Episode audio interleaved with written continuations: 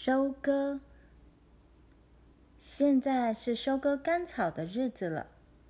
爸爸把大镰刀搬出来，阿嬷乐用一只手转动磨石，另一只手在磨石上浇水。爸爸仔细地把镰刀刀刃凑到磨石上去，磨石上浇水可以防止镰刀刀刃被磨得太烫。阿嬷乐去森林找那些法国佬住的小屋，告诉法国佬卓伊和懒人约翰，第二天早晨要来做工了。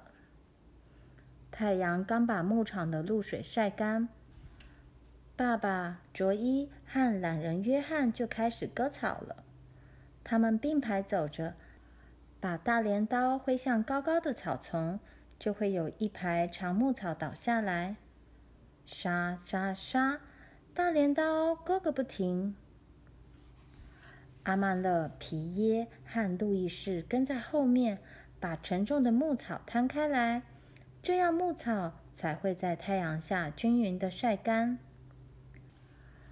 牧草的梗光脚踩起来又软又凉，小鸟在割草的人前面飞起来，有时兔子也会蹦跳起来，野云雀在高空唱着歌。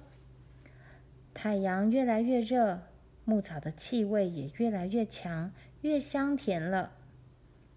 一阵热浪从地面涌上来，阿曼勒的手晒得更黑了，汗珠从额头滚滚流下了。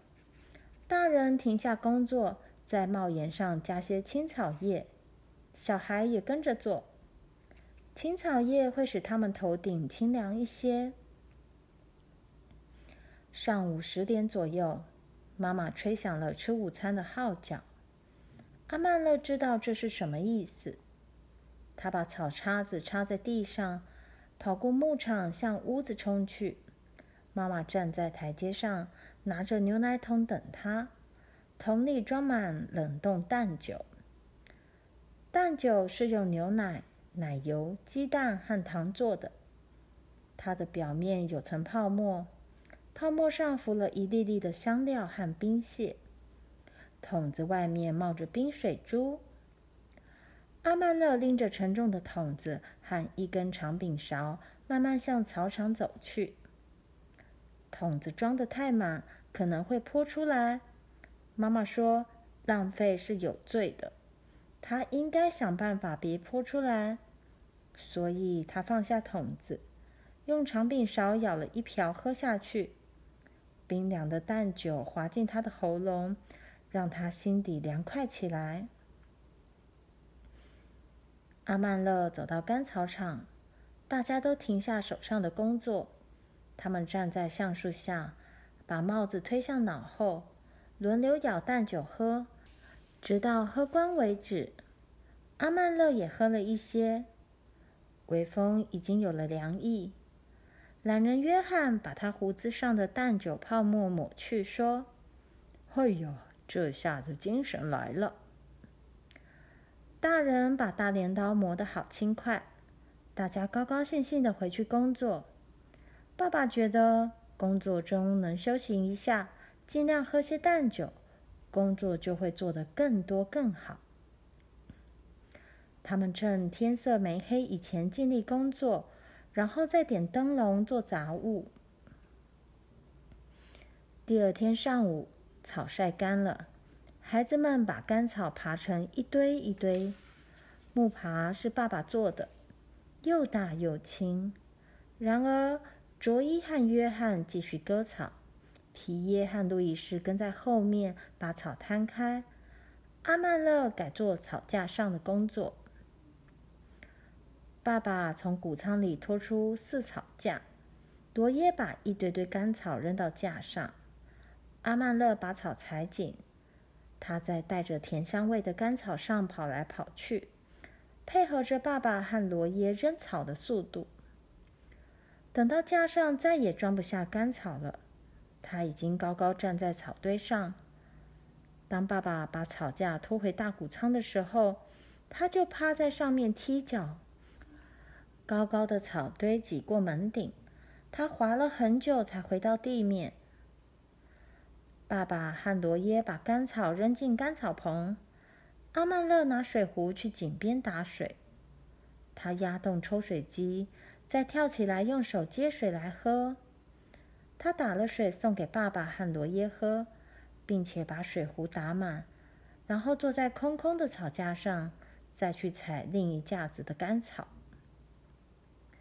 阿曼勒喜欢收割干草的日子，每天从天亮到天黑，他都在忙，忙着做各种不同的工作，就像在玩一样。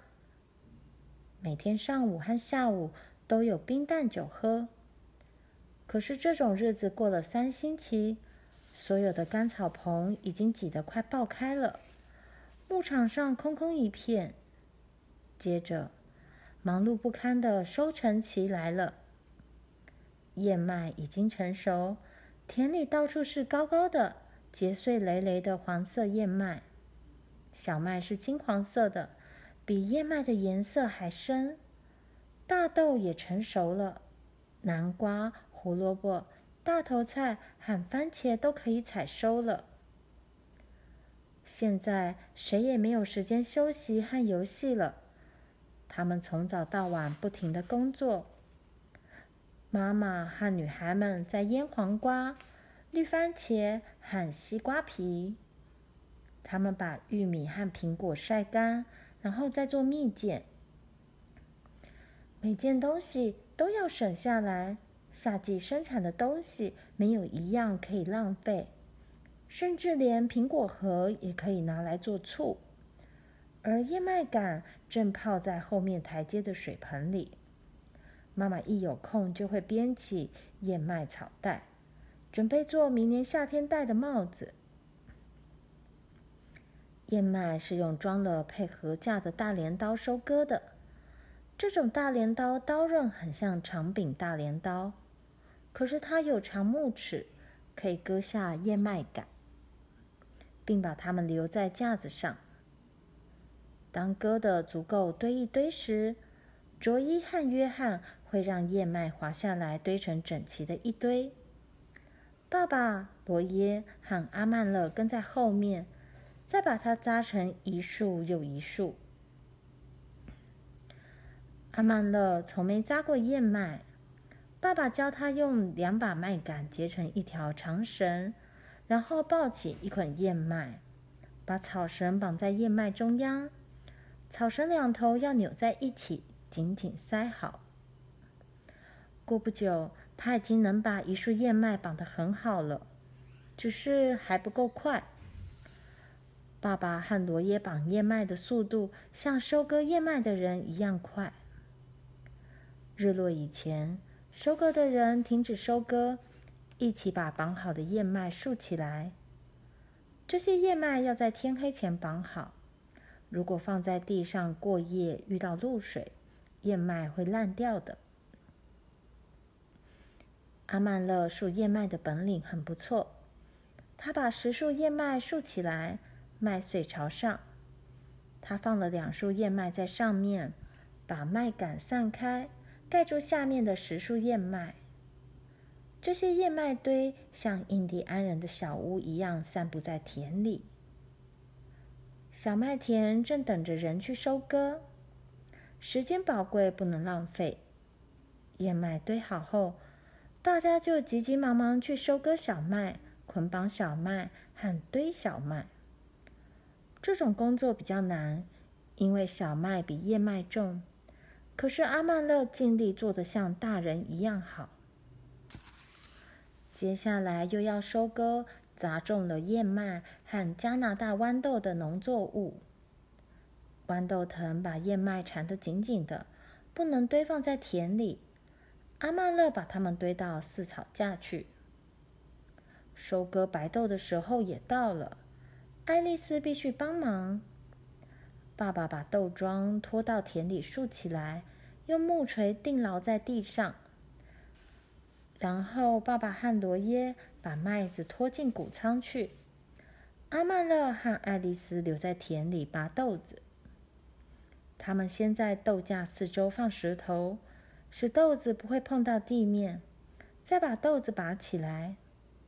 他们用双手拔，直到手里拿不下为止，然后把豆子拿到豆桩那儿，根部靠着豆桩，藤蔓则放在石头上向外摊开。在每根豆桩四周，他们把豆子一层一层的堆起来。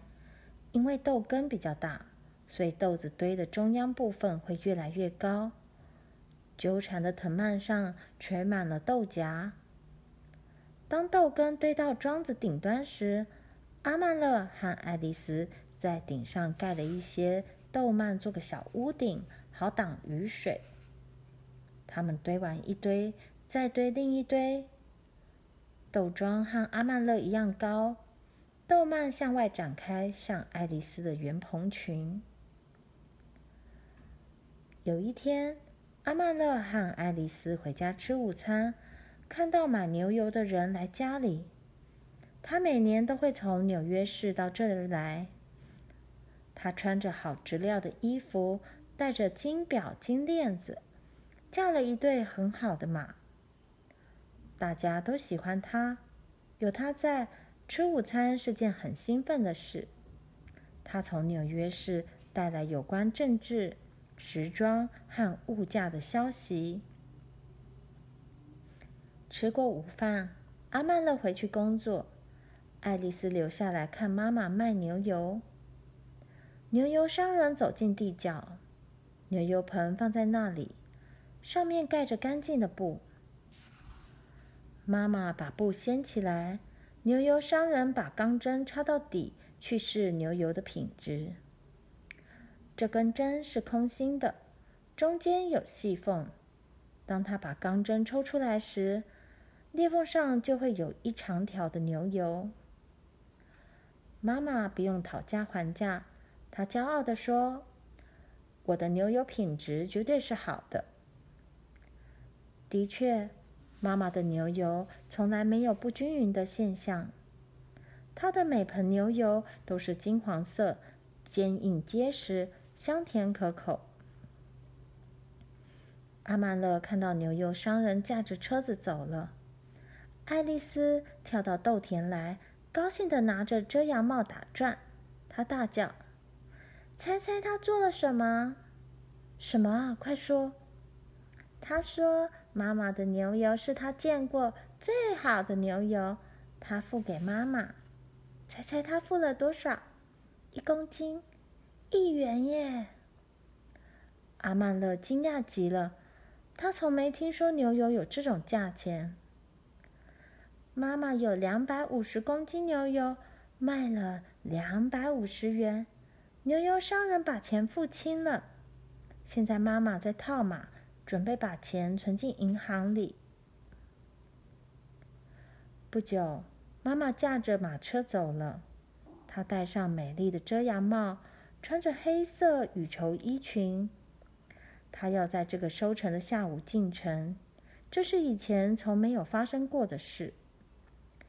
爸爸正在田里忙，妈妈就赶快自己把钱存到银行去。阿曼勒觉得很骄傲，妈妈可能是纽约州最好的牛油制造者。纽约市的人会吃到妈妈的牛油，彼此互相说这牛油有多好，有多好，好想知道是谁做的。